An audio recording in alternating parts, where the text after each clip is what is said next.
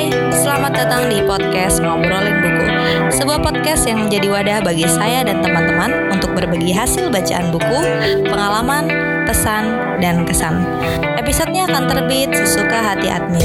Hehe, selamat mendengarkan selamat pagi, siang, sore, dan malam. Tergantung kamu yang mendengarkan podcast ini. Kembali lagi bersama saya, Zahra Nafisah, di podcast Ngobrolin Buku. Nah, di episode ini, uh, saya mengundang, mengajak salah satu teman saya dari kami ketemu di forum temu kebangsaan tahun lalu, bulan Juli. Uh, saya mewakili Gus Durian, jaringan Gus Durian, dan teman saya ini mewakili KWI. Nah, namanya Kak Giri. Kita ucapkan selamat datang Kak Giri. Halo Zahro. Iya, gimana? Sehat. Puji Tuhan, sehat. Gimana? Tadi udah selesai misanya? Udah, puji Tuhan. Hmm. Hari Minggu bisa pagi tadi. Oh, pagi ya jadwalnya ya. Hmm. Oke, oke. Nah, Kak Giri ini um, kami sebetulnya ke depan sedang menyusun temu kebangsaan lagi sih di 2023 dan saya dengan Kak Geri selain ngobrolin tentang uh, forum-forum uh, yang formal, kami juga ya beberapa kali sharing tentang perjalanan spiritual. Ya, mau di spill nggak nih? boleh, boleh, boleh, nggak apa-apa. Okay. Jadi Kak Geri itu dulu sempat menempuh pendidikan misionaris, menjadi pastor. Tapi di tengah perjalanan dan ternyata itu ya umum ya bukan umum maksudnya banyak terjadi di uh, sebagian teman-teman yang menempuh pendidikan menjadi pastor kemudian memutuskan untuk mundur maksudnya dalam artian ya tidak sampai kepada pelantikan dan resmi menjadi pastor gitu ya perjalanan sih ya kak perjalanan iya, spiritual dan sekarang aktivitasnya sebagai guru di sekolah Katolik dan saya pernah iya. misi uh, ikut diskusi lah sama teman-teman di SMA Katolik mewakili teman Islam Sunni Muslim Sunni Begitu sekilas tentang Kak Geri. Oke. Okay. Uh, jadi di episode ini kita mau ngobrolin buku judulnya Antara Kabut dan Tanah Basah. Hmm. Apa ini tentang apa nih Kak? Oke, terima kasih Zahro. Saya tuh bersyukur loh diundang ke podcastnya Zahro untuk ngobrolin tentang buku. Mm -mm. Uh, buku ini sebenarnya berkisah tentang perjalanan seorang Brahmana mm. Namanya Bisma Dewa Brata. Nah, buku ini pada mulanya itu diberi judul Antara Kabut dan Tanah Basah. Lalu di tahun 2014 bukunya diganti judul menjadi Bisma Dewa Brata. Mm. Sebenarnya lebih lebih berkesan ketika uh, judulnya itu antara kabut dan tanah basah begitu ya. Oh, gitu. Ya, lebih lebih berkesan ngena banget gitu. Iya, iya, iya. Ini buku dikarang oleh uh, seorang pastor, mm -hmm. Romo Triatmoko dari mm -hmm. Serikat Yesus. Beliau adalah seorang imam dan buku ini sebenarnya kan berkisah tentang pewayangan dan kita tahu bahwa pewayangan itu kan latar belakangnya teman-teman kita Hindu. Mm-hmm. Tetapi buku ini ternyata dapat dimaknai juga secara Kristiani mm. dan tidak hanya secara Kristiani sih, tapi secara spiritual begitu. Yeah. Lebih ke kalau teman-teman tahu tentang uh, mistik begitu ya dalam yeah. Islam kan juga ada uh, yeah, mistik yeah. Islam macam itu. Nah ini buku mistik uh, dalam oh. arti buku spiritual begitu ya. Mm-hmm. Menarik sih, menarik. Uh. Buku ini dibagi menjadi tujuh bab, mm-hmm. ya dengan dengan uh, tujuan bahwa masing-masing bab itu memiliki nilai-nilai tertentu. Mm-hmm. Dan perjalanan hidup seseorang itu kan kalau uh, kita baca ada perjalanan atau tingkat iman seseorang itu ada tujuh tingkat iman menurut uh, ini Floyer gitu ya. Dan ini dimaknai demikian di bab satu itu tingkat pertama pemurnian budi kerinduan terdalam. Mm. Itu kan sesuatu yang menarik gitu ya. Lalu yeah. di tingkat yang kedua mm. itu tentang pemurnian rasa. Mm Lalu di tingkat yang ketiga mm-hmm. itu pemurnian hati. Mm-hmm.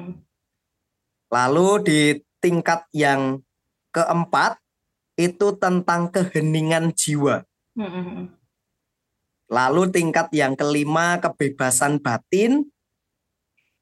Hmm. Tingkat yang keenam hmm. itu tentang pengorbanan diri, kedamaian sejati. Hmm. Dan tingkat yang terakhir itu pencerahan. Nah, menarik sekali ini yes. Buku. Tadi siapa uh, ininya penulisnya? Penulisnya Romo Triatmoko. Romo Triatmoko, Serikat ya. Yesus. Oke, ini berarti ini hierarkis ya, tingkatan ke perjalanan spiritual manusia. Betul, gitu, betul sekali. Nah, gini, kalau di dalam Islam itu ada yang namanya apa ya? Kalau di tradisi ulama Islam itu ada yang namanya syarah atau penjelas. Jadi ada setiap ulama itu akan uh, beberapa ulama dalam Islam itu akan menulis satu kitab uh, yang merupakan kitab hasil refleksi atau pembacaan terhadap kitab lain gitu, terhadap teks agama lain. Tapi agak di dalam agama Islam ya, maksudnya ulama misal ulama A eh, menulis kitab tasawuf, dia tipis. Lalu nanti disyarah lagi, dibikin komentar, direfleksikan lagi oleh ulama B dengan mungkin jumlah halaman yang lebih besar, yang lebih tebal. Mungkin kayak gini ya, implementasi dari uh, agama Hindu, teman-teman Hindu, terus kemudian di direfleksikan atau disarikan untuk ajaran Kristiani oleh Romo siapa tadi? Triatmoko. Romo Triatmoko gitu ya. ya. Hmm. Uh, kalau membaca ini sebenarnya kita nggak sadar bahwa hmm. buku ini adalah buku spiritual gitu ya karena hmm. memang diceritakan itu secara runtut perjalanan hmm. Dewa Brata. Hmm. Dia mulai mengembara, kemudian hmm. dia uh, bertemu dengan Wulandari, hmm. kemudian bertemu dengan Dewi Amba. Hmm. Dia ingin mencari uh, bunga utpala, hmm. kemudian dia pulang ke istananya dan menemukan bahwa uh, Wulandari menjadi pasukannya karena dia hmm. melihat Wulandari itu sebagai perempuan yang hebat gitu ya. Hmm. Dan ternyata di akhir itu dia berjanji untuk untuk hidup selibat. ini itu. menarik. Jadi Bisma Dewa Brata ini dia tidak menikah, dia hmm. selibat dan hmm. menjadi menjadi penasehatnya Pandawa kan nanti begitu. Hmm. Ya. Hmm. Berarti emang tetap dituturkan dengan cara bercerita ajaran Hindu gitu? Iya, tetapi nilai-nilainya itu nilai-nilainya bagus sekali kalau kita me mencermati di sini ya soal pengorbanan, soal cinta. Itu kan dalam ajaran Kristiani yang melakukan pengorbanan cinta yang penuh itu kan Yesus sendiri macam itu. Dan uh, kalau saya merefleksikan ini sebenarnya juga agaknya penulis hmm. ini Romo Triatmoko ini juga mengisahkan tentang dirinya, pencarian hmm. diri jati dirinya. Hmm. Karena beliau kan seorang imam yang selibat hmm. macam itu kan.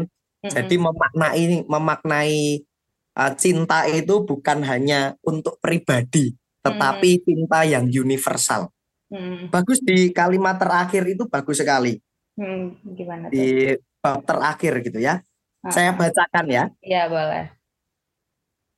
Dia mengira bahwa dirinya lah yang mencari cinta, tetapi hmm. ternyata cinta itu berada dekat dengan dirinya. Hmm. Bukan dia yang mencari, tetapi cinta itulah yang menuntunnya untuk menemukan. Hmm. Cinta itulah yang mengorbankan diri supaya dia bisa menemukan jalan hidupnya. Nah, ini menarik sekali. Hmm. Karena Dewa Brata pada akhirnya uh, beliau tanpa suatu penyesalan pun mengucapkan tidak akan menyentuh wanita seumur hidupnya. Ini kan menarik kan ini. Hmm. Oke okay, oke. Okay. Kalau di tadi di bab ini judulnya apa? Yang di bab berapa? Yang bab satu ini yang tadi Pak Geri ceritakan. Uh, di bab satu itu tentang pemurnian budi, kerinduan terdalam. Okay. Nah, setiap bab ini ada pengantarnya Zahro. Iya. Yeah. Pengantarnya saya bacakan yang yeah. di bab pertama ya. Mm-mm. Kesadaran jiwa bisa membawa berkat atau kutuk bagi dirinya. Awal perjalanan adalah untuk membiarkan kerinduan jiwa hmm. akan makna mengarahkan seluruh kesadarannya. Hmm. Kerinduan setiap jiwa adalah unik. Hmm. Kita mencintai orang-orang yang berbeda, hmm. berlutut di depan altar yang berbeda, hmm. meratap di muka nisan yang berbeda. Hmm. Namun pada akhirnya ujung perjalanan adalah sama. Hmm. Kita ingin bahagia dan hidup hmm. penuh makna. Wah. Ini kalau aku pahamin ya, ya kalau aku pahami dalam perjalanan spiritualku, misal kalau di tahapan pertama itu manusia dibiarkan cerita dikit ya Taro. Eh, iya iya iya. Boleh boleh. Iya, betul. Dibiarkan tersesat. Manusia gitu kan? dibiarkan untuk iya jadi perjalanannya dia itu bingung gitu loh dengan uh, dengan kehadiran ibu tirinya uh, dan dia itu merasa tersingkirkan macam-macam yeah. itu. Iya, uh, iya, iya. Keren keren. Nah, tadi gimana mau cerita apa? Saya mau cerita tentang ini Zahro. Uh, hmm. Kenapa kok saya tertarik ya dengan buku ini? Hmm. Ini sebenarnya sudah saya baca sejak zaman SMA. Hmm. Jadi udah sekitar misionaris lah ya. 10 tahun yang lalu karena saya itu di seminari menengah Mertoyudan, alma mater saya di SMA. Mm-hmm. Buku ini, jadi kami itu ketika tahun kan kami empat tahun itu SMA. Mm-hmm. Uh, tingkat ketiga itu adalah penentuan apakah saya mau lanjut untuk mm-hmm. ke seminari tinggi mm-hmm. atau saya memutuskan untuk mundur mm-hmm. dari seminari. Nah, mm-hmm maka buku antara kabut dan tanah basah ini menjadi buku referensi untuk hmm. kami baca, hmm. menjadi bacaan rohani bagi kami. Hmm. Dan pada waktu itu ketika membaca ini pertama hmm. agaknya membosankan, agaknya hmm. membosankan. Tetapi ketika saya membalik-balik lagi kok ada tingkat-tingkatannya itu yang membuat saya tertarik. Hmm. Dan pada akhirnya waktu itu di kalimat terakhir yang saya bacakan tadi itu menjadi peneguhan saya untuk tetap hmm. lanjut pada waktu itu. Hmm. pada waktu, waktu itu. itu. Dan buku ini sudah berkali-kali saya baca sampai hmm. saat ini menjadi pegangan saya. Udah jadi kayak kitab suci ya. iya. jadi kalau lagi galau itu bukunya bacaannya ini. Ini lagi. Hmm. Menarik sih Zaro ini buku. Oke, okay. berarti ini tadi bab pertama itu tentang ya apa? Ini kalau direfleksikan ke kehidupan kita masing-masing sebagai individu bahwa manusia dibiarkan merindu, dibiarkan tersesat, dibiarkan bingung, ya. dibiarkan kebingungan. Nah, untuk bab, bab berikutnya itu gimana? Judulnya apa tadi? Yang kedua? Pemurnian rasa. Ah, itu gimana tuh? Ini juga ada pengantarnya. Hmm. Jiwa selalu berada dalam hubungan dengan yang lain. Hmm. Dalam hubungan itulah jiwa mengalami sisi terang dan bayang-bayangnya. Hmm. Antara mimpi dan kenyataan, antara dendam dan pengampunan, antara cinta dan kehilangan. Hmm. Semua yang dirasakan jiwa sebagai letupan-letupan rasa hanyalah sebagian dari dirinya. Hmm. Jiwa lebih besar dari perasaannya. Hmm. Nah, uh, ini perjalanan Dewa Brata hmm. ketika dia bertemu dengan Dewi Amba. Hmm. Nah, dia galau sebenarnya ingin melanjutkan perjalanan yeah. untuk mencari bunga utpala mm -hmm. atau tetap tinggal untuk dewa eh Dewi Amba. Mm -hmm. Ya, pada akhirnya rasa itu yang dimurnikan oleh Dewa Brata dan akhirnya dia melanjutkan perjalanannya. Hmm. Oke. Okay. Begitu. Nah, terus di catatan akhirnya tuh apa dari pendeta Riyad Moko itu? Catatan akhir atau refleksinya uh, di dari atau dari refleksi dari pendeta Triat Moko itu gimana di bab kedua ini? Oh, oke okay, oke. Okay. Dari pastor, pastor ya. Oh, pastor, sorry. Menuliskan sebuah lirih suara Dewa Berata dan dengan menyanyikan tembang gitu. Hmm. Batas selalu ada cakrawala, di tengah senantiasa ada keraguan. Hmm. Raja Wali terbang dalam gelap di antara kabut dan tanah basah. Adakah damai abadi di atas sana? Dendam dan cinta dua sisi dari keping hati yang sama. Kemarahan dan pengampunan dua wajah dari satu jiwa. Manakah lebih baik? Semuanya hanyalah mimpi-mimpi jiwa. Jiwa bisa memilih kapan untuk terjaga di antara kabut dan tanah basah. Raja Wali terbang dalam gelap, tetapi kegelapan tidak selamanya menakutkan apabila tahu bahwa dia terbang pulang menuju rumahnya. Dalam sih sebenarnya. Iya ini aku mencoba untuk memahaminya lebih keras. Gimana tuh menurut Kak Giri? Uh, menurut saya ini adalah di antara dua pilihan gitu ya, hmm. di antara dua pilihan dan ketidakpastian. Hmm.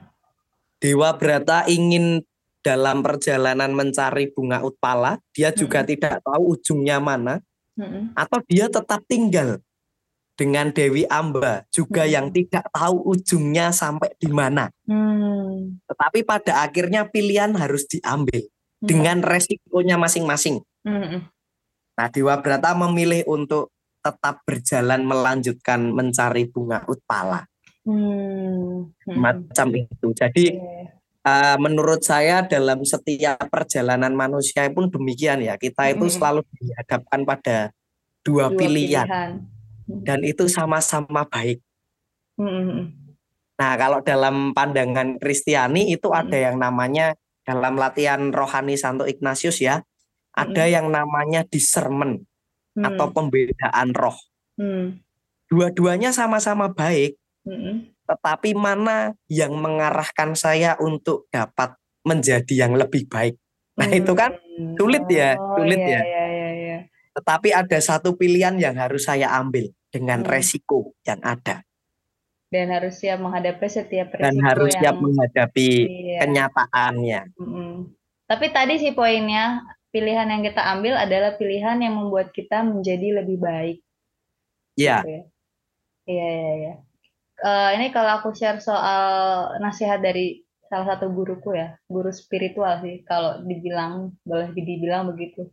Um, apa namanya, beliau pernah bilang ya, waktu itu saya lagi dihadapi oleh dua pilihan yang kelihatannya sama-sama baik gitu, tapi masing-masing juga punya risikonya. Dan beliau bilang bahwa setiap keputusan yang kita ambil itu nggak akan pernah bisa menyenangkan semua pihak. Bisa ya, jadi betul. bisa jadi itu menyenangkan. Menyenangkan dalam artian itu mungkin memberi keuntungan di awal gitu.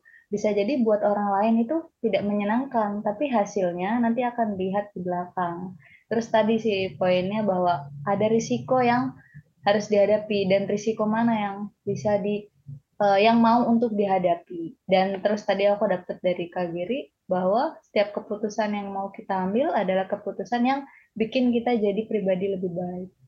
Oke. Okay. Kayak wah gila, baru dua bab nih udah ngeri juga kita. Oke, okay. terus terus gimana tuh? Oke, okay. uh, yang bab tiga ya, ini tentang hmm. pemurnian hati. Hmm kebenaran akan menunjukkan keterbatasan jiwa, hmm. namun sekaligus memerdekakannya. Hmm. Apabila jiwa punya keberanian untuk menerima, hmm. kerendahan hati adalah keutamaan sejati. Menyadari bahwa selalu ada bagian dari dirinya yang tidak mampu dimengerti dan dikuasainya. Nah, ini ada hal yang selalu tersembunyi. Hmm. Ada misteri dalam hidup ini. Hmm seperti kalau kita itu apa ya baca entah itu Al-Qur'an, entah hmm. itu Injil itu kan hmm. seakan-akan kita itu mengerti tentang Allah gitu ya. Hmm.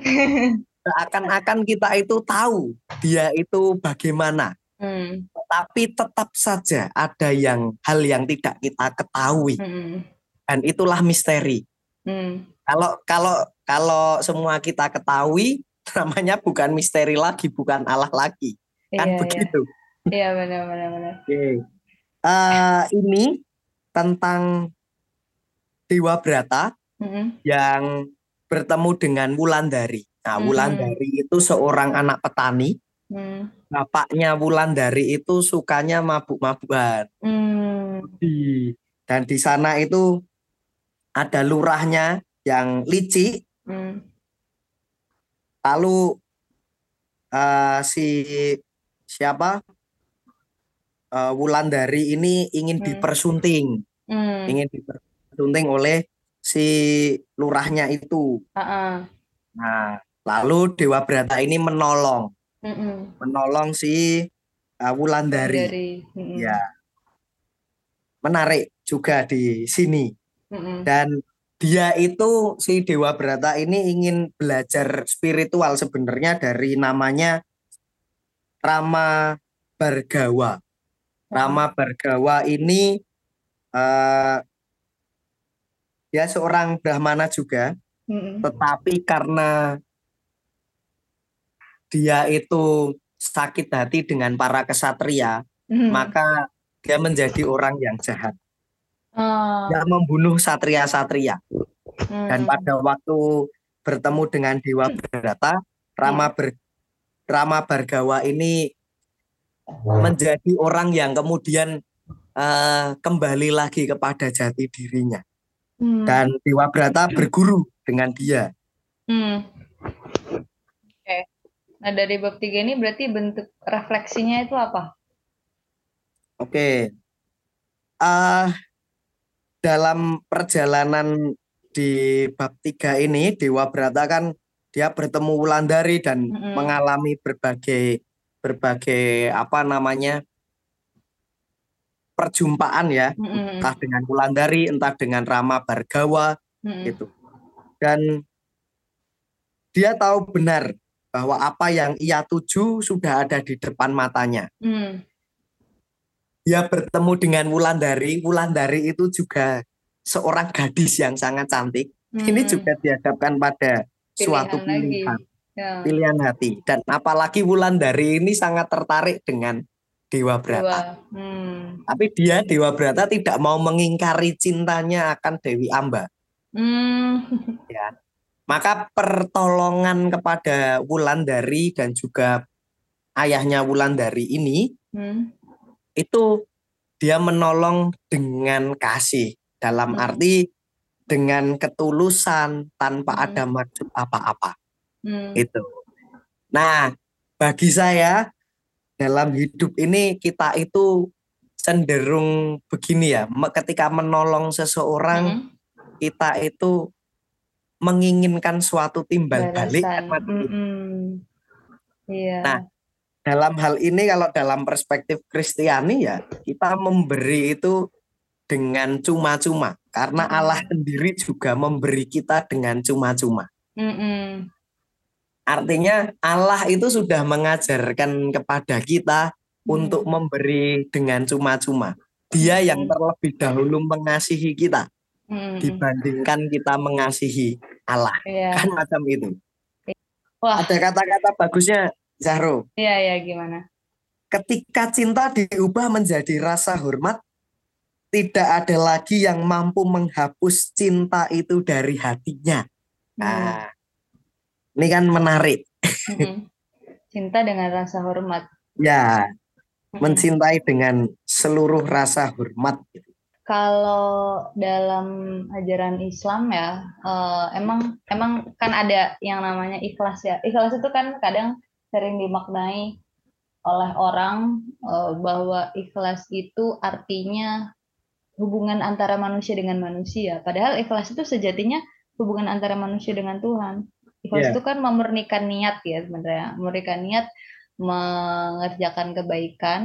Kebaikan itu nggak sekedar ibadah individu, nggak sekedar sholat, nggak sekedar puasa, yeah. tapi berbuat baik dalam banyak bentuk. Itu yang murni karena Tuhan dan hubungannya cuma dia sama Tuhan yang bisa ngukur ikhlas itu dia sama Tuhan. Nah lawan dari ikhlas itu adalah um, ria. Ria itu berarti ingin dapat pujian dari orang, ingin dapat balasan dari orang. Nah di Al-Quran itu indahnya ya, sering dibikin metafora. Kalau untuk hmm. jadi kan Al-Quran itu kan sering dihadapkan oleh psikologis manusia yang uh, di zaman dulu orang lebih sering lebih mudah menerima sesuatu kalau dengan metafora. Misal kalau seseorang mengharapkan uh, ketika berbuat baik kemudian dia mengharapkan orang lain memuji dia itu ibarat batu uh, ibarat pasir di atas batu kemudian terkena hujan kan hilang tuh Iya. Nah, itu metafora di dalam Al-Qur'an itu seperti itu kalau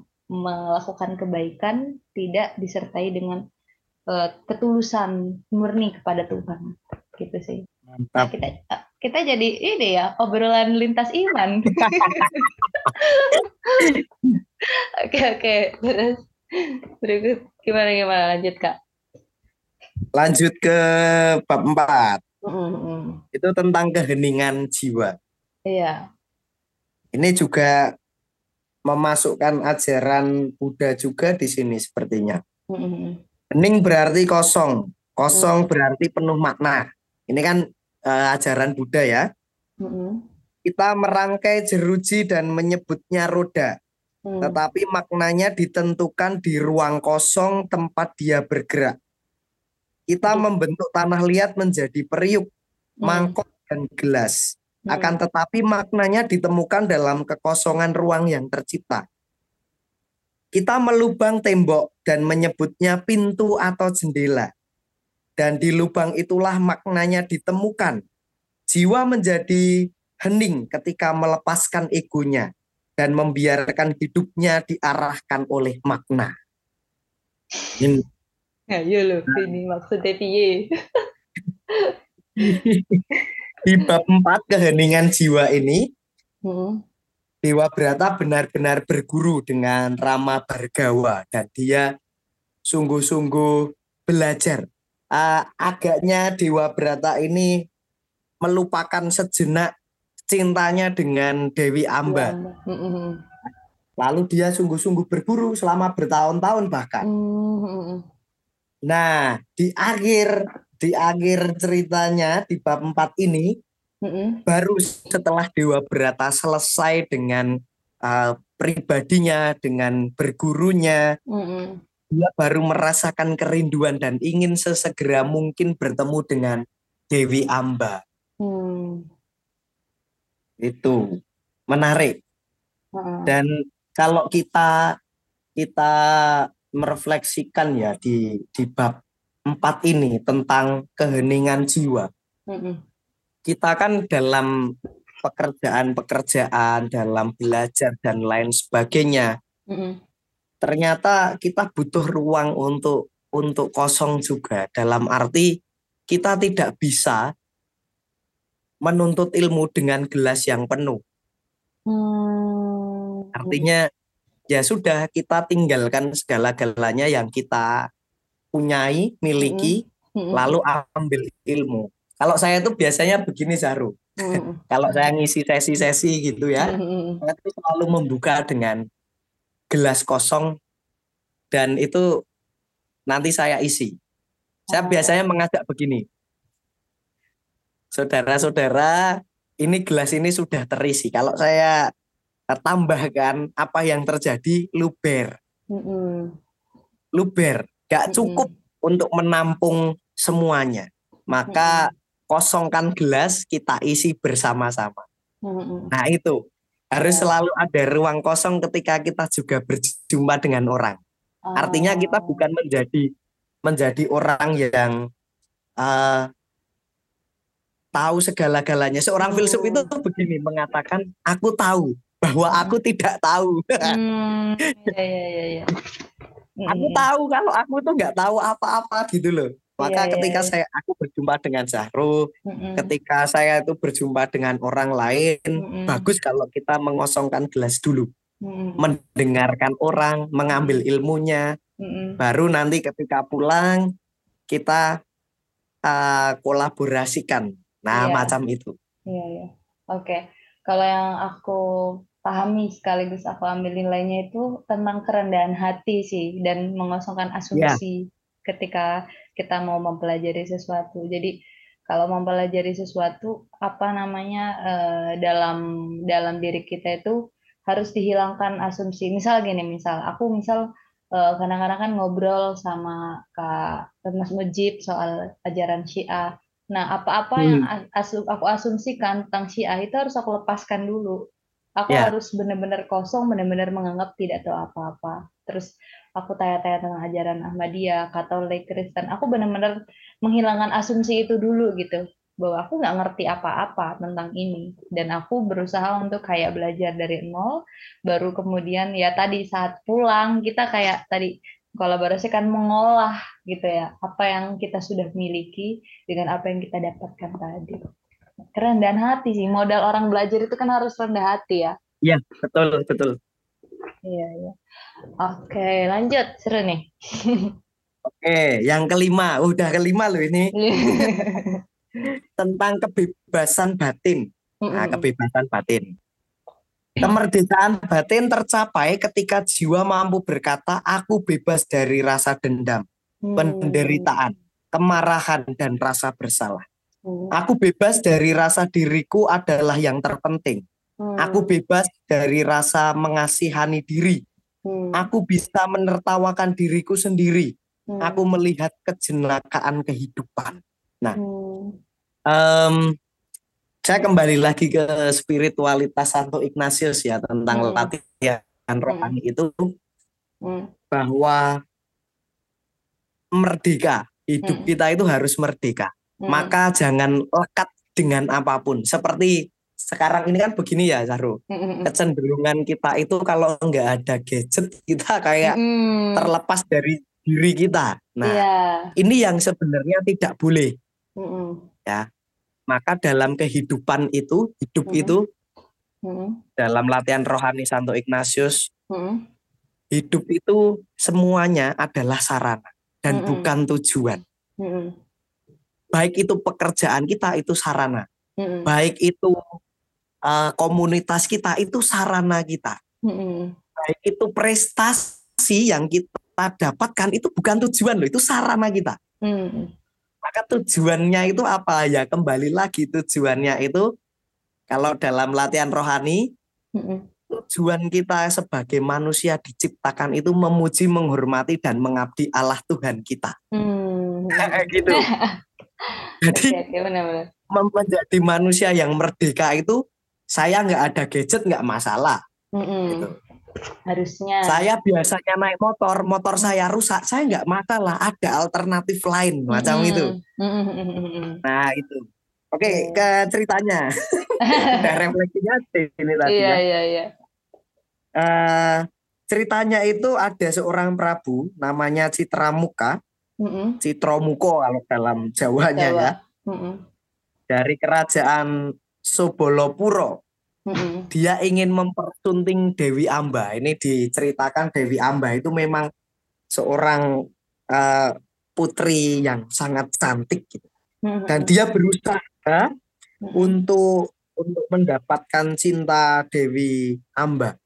Ya karena Dewa Brata tidak kunjung untuk me, menjumpai dirinya, maka Dewi Amba ya sudahlah. Pada akhirnya dia menerima Prabu citra muka ini.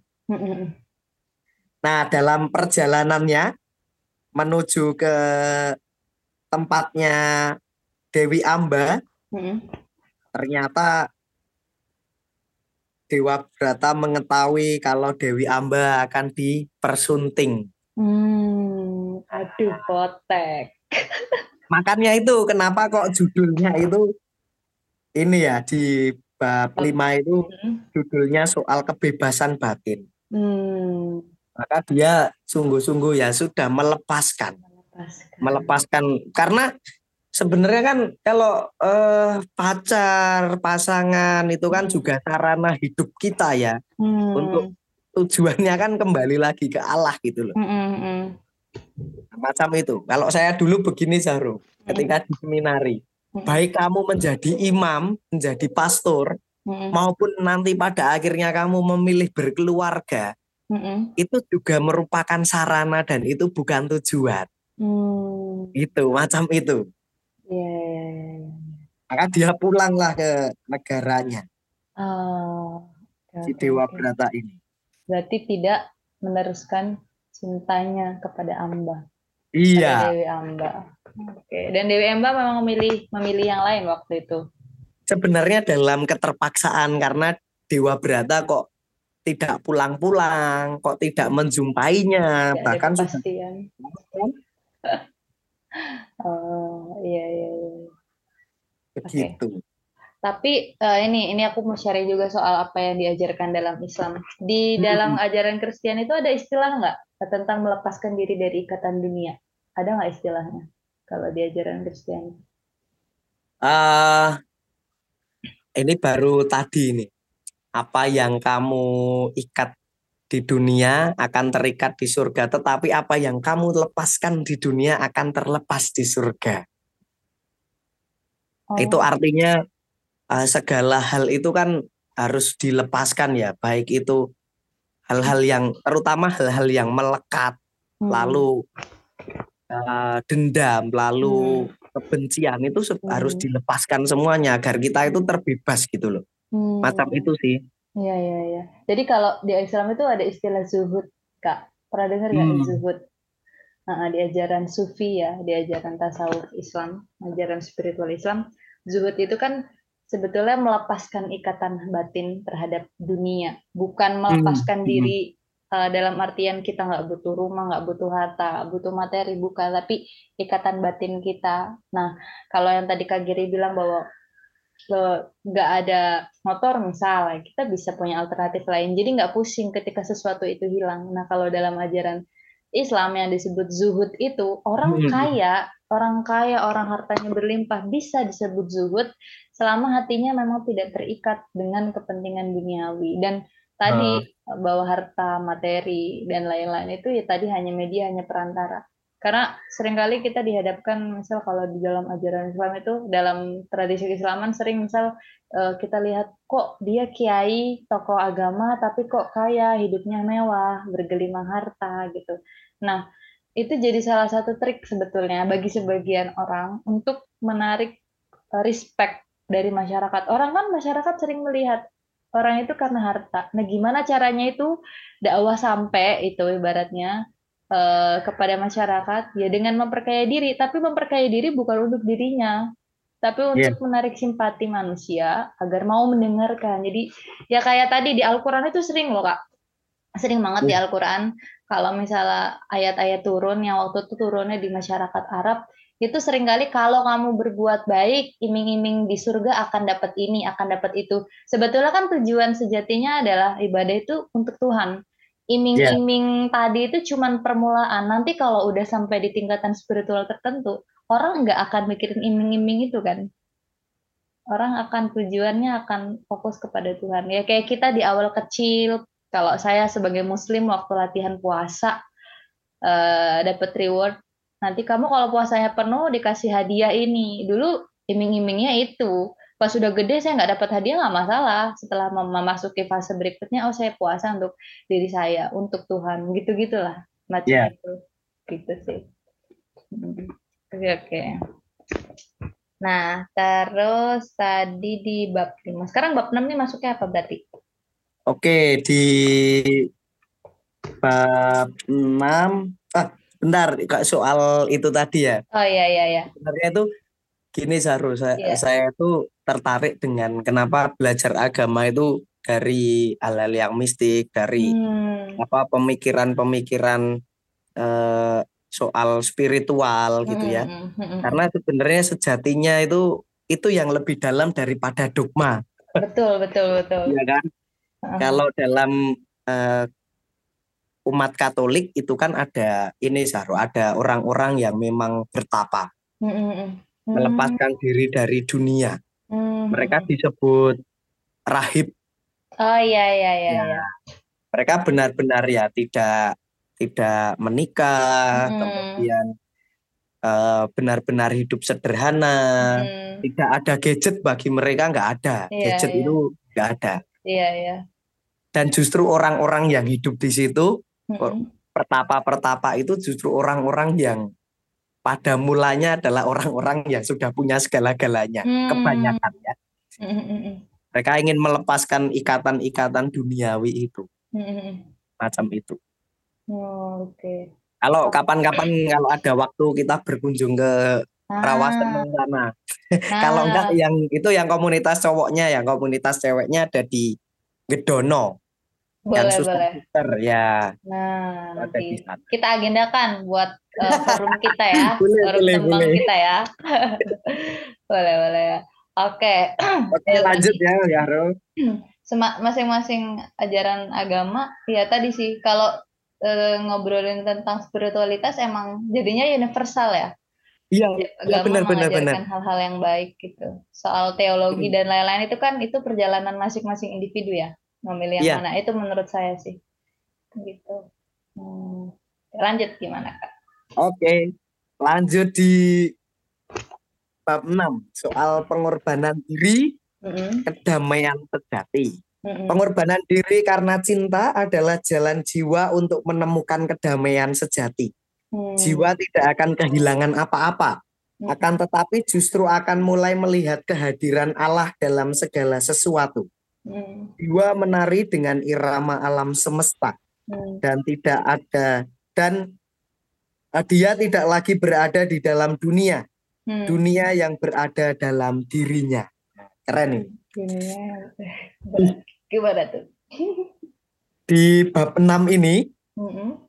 Dewa Brata kan sudah hancur hatinya, Dewi hmm. Amba sudah Menikah. mau dipersunting. Hmm. Kemudian dia pulang tidak diterima oleh ibu tirinya. Hmm. Dia merasa benar-benar hancur gitu ya. Hmm. Tetapi justru kehancuran ini yang membawa dia pada sebuah janji. Hmm. Nah, di bab 6 ini Dewa Brata berjanji pada semesta, pada dewata bahwa hmm. dia tidak akan menyentuh wanita seumur hidupnya. Hmm. Kenapa? Karena bukan karena begini, patah hati kan?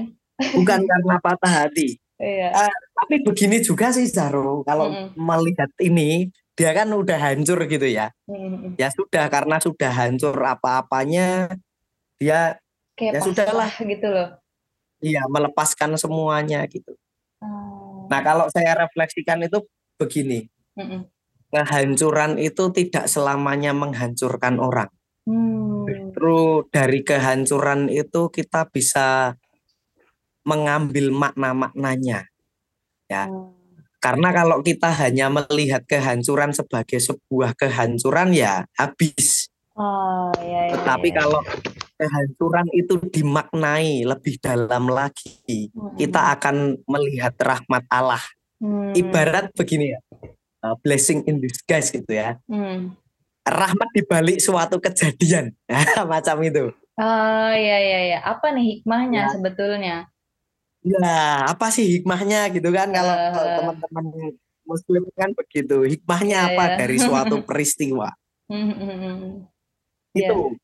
Ini ini juga sesuatu yang menarik Wulandari pun Wulandari juga diceritakan di sini dia hmm. juga kayak sakit hati ya ketika Dewa Brata mengatakan itu oh. tapi Wulandari juga pada akhirnya menerima dan oh. uh, Dewa Brata mengangkat Wulandari sebagai adiknya Oh. Adik-adikan. Astagfirullah. Aru iki ngomongin agama ini. Oke oke. Eh, yang aku pahami mungkin tadi sih kan soal hikmah ya. Nggak tahu istilahnya apa kalau di dalam ajaran Kristen. Hikmah itu kan mm. ditemukan ketika kita sudah melewati itu. Jadi uh, perasaan perasaan itu kan sifatnya temporari ya, entah itu sedih, ya, senang, betul, betul. ya kan, penuh cita dan lain-lain itu tuh dinamik, dinamis lah naik turun. Nah, kalau yang aku refleksikan juga dari kejadian ini, dari yang Bapak Nam ini bahwa pada saat misal kita patah, kita hancur nih ya, kayak titik balik dari apa yang menjadi diri kita sekarang itu kayak kita akan melihat suatu peristiwa kesedihan di waktu lain dengan perspektif yang berbeda. Misal tahun 2020 hmm. kita mengalami musibah.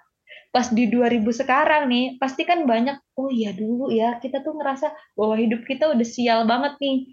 Tapi ternyata ada hikmahnya yang justru membuat kita jadi pribadi yang lebih baik, lebih kuat, lebih banyak rezeki, lebih banyak rahmat, lebih banyak pintu-pintu lain yang terbuka. Hmm.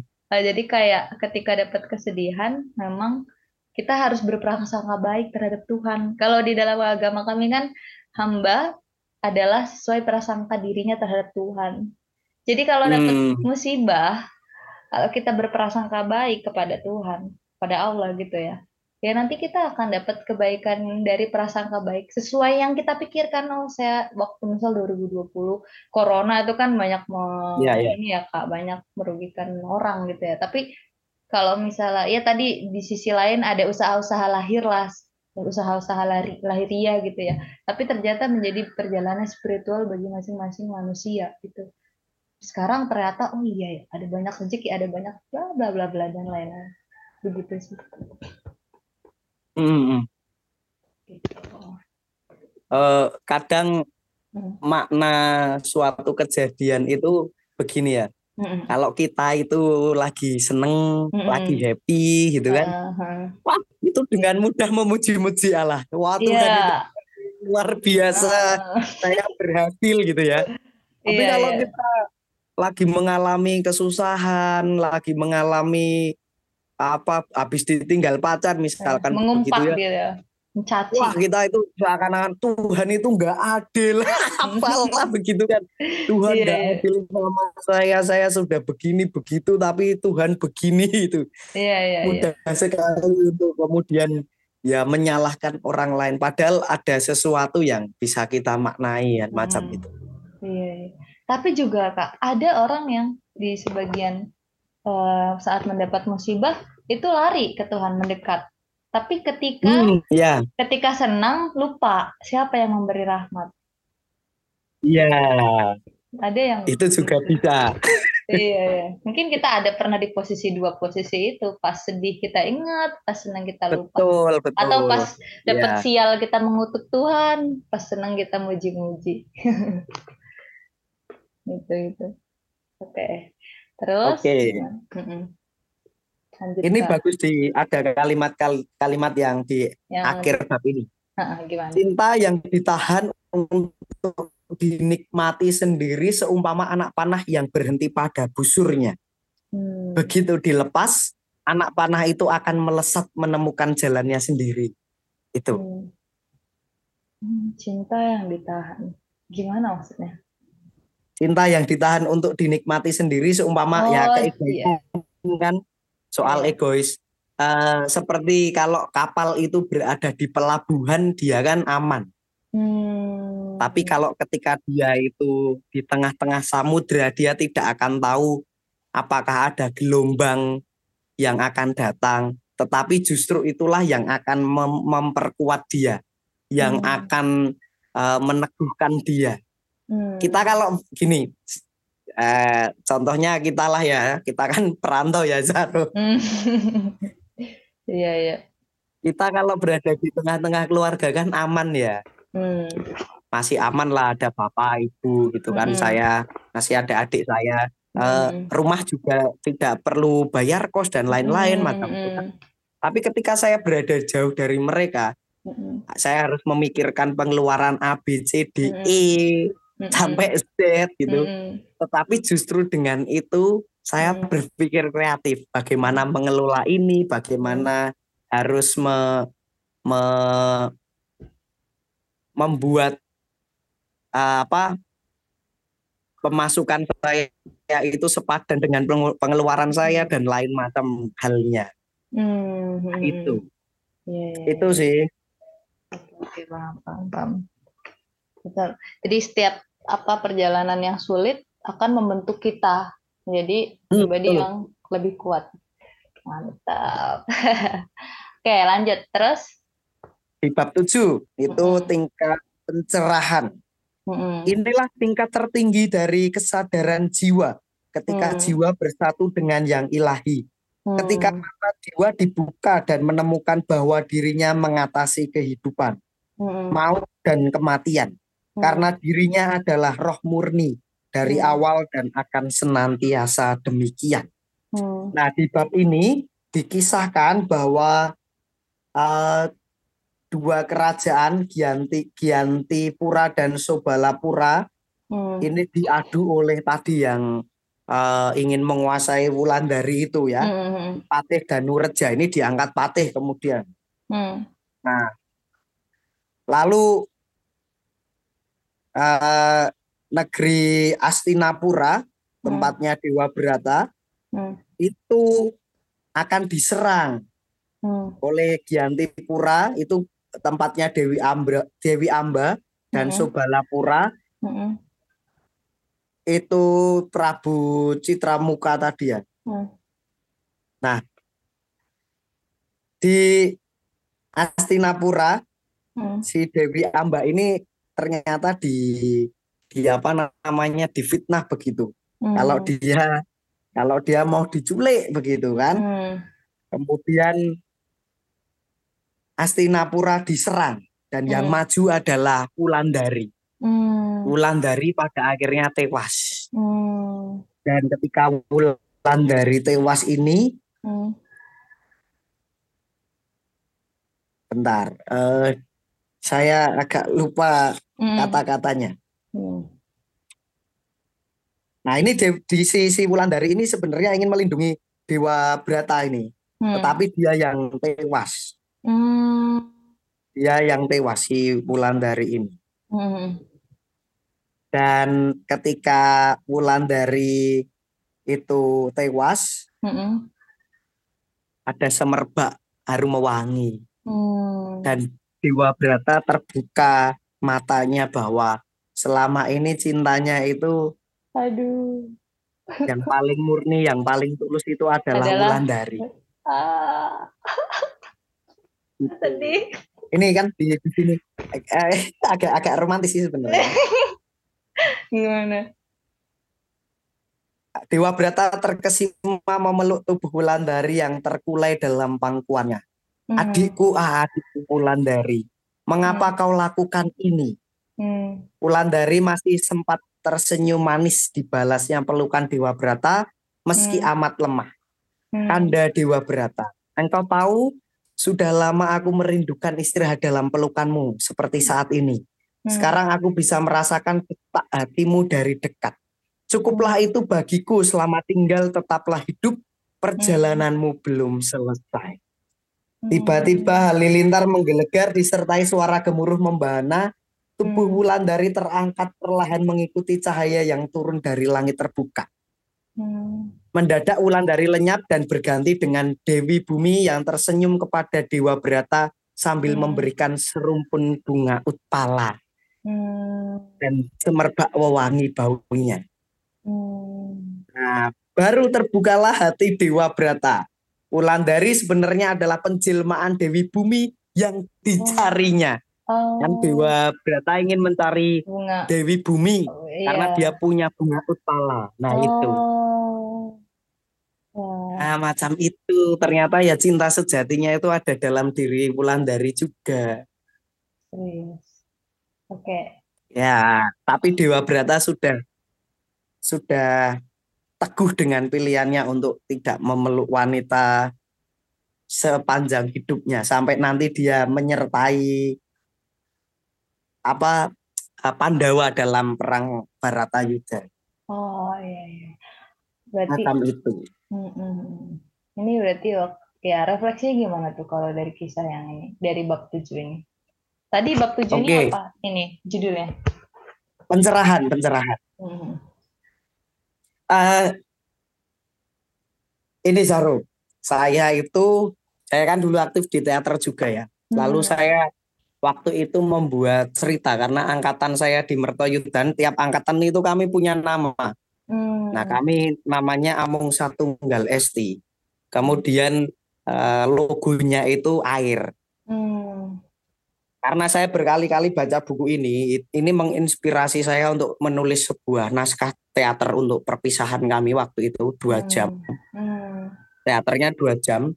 Hmm. Judulnya Tirto Amerto atau Air Kehidupan. Hmm. Dan di perjalanannya ini si Tirto hmm. itu mencari air kehidupan ini. Hmm. Nah, tetapi si gurunya itu di akhir mengatakan air kehidupan itu ada di dalam dirimu sendiri, hmm. bukan berada di luar dirimu. Hmm. Karena janjinya adalah ketika dia meminum uh, air kehidupan ini dia akan menjadi orang yang gagah perkasa hmm. gitu kan. Tapi kok nggak ada efeknya. Nah, yeah. lalu diberitahukanlah itu hmm. bahwa air sejati kehidupan itu ada di dalam dirimu, bukan dari luar dirimu. Dan ini kan sebenarnya sama. Mm -mm. Uh, seperti Dewa Brata ini.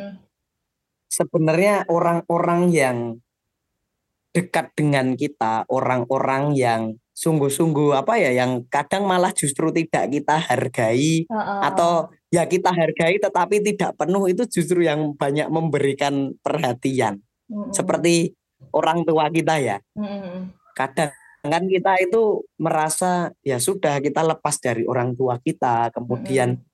Kita kok nggak pernah apa namanya nggak pernah ada kata-kata lagi I love you anakku -uh. gitu kan tetapi ternyata wujud cinta mereka itu bukan hanya soal kata I love you gitu. Hmm. Bukan soal nah, aku menyayangi kamu tetapi soal perhatiannya. Hmm. Sama kok kalau kita kalau kita punya pasangan pun awal-awal mungkin bisa romantis ya I love you. Yeah, selamat tidur. Hmm. Lama-lama orang itu bosen kok nggak pernah lagi dikatakan I love you gitu, tetapi justru itu perhatian yang yang tidak kasat mata itu adalah ketika pasangan kita itu tanpa kita sadari ya, hmm. kita lagi membutuhkan penyemangat dia hadir meskipun hmm. tidak dengan kata-kata. Hmm.